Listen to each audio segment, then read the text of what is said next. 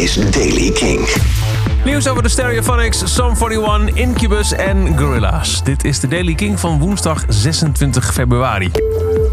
Er zijn twee extra bands aangekondigd voor het concert van Kings of Leon en Snow Patrol op 26 juni in het Zuiderpark in Den Haag. Naast deze eerder genoemde bands, die allebei een volledig set willen spelen, zijn ook aan de line toegevoegd Stereophonics en special guest Indian Askin. 26 juni, Zuiderpark, kaartverkoop is reeds van start gegaan. Sum 41 is het komende jaar nog drie keer te zien in Nederland. In januari stonden ze in Avas Live. En nu zijn ze ook toegevoegd aan de line-up van het Indian Summer Festival op 27 juni. 11 augustus staan ze in de Oosterpoort in Groningen. En 12 augustus in Tivoli-Vredenburg in Utrecht.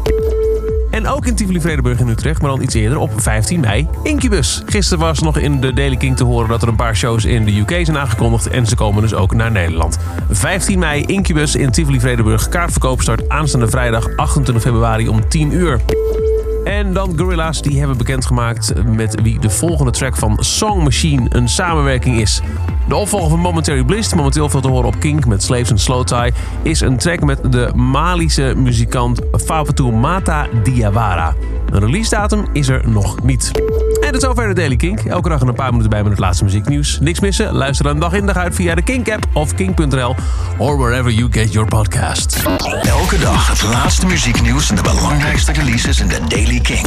Check hem op kink.nl of vraag om Daily King aan je smart speaker.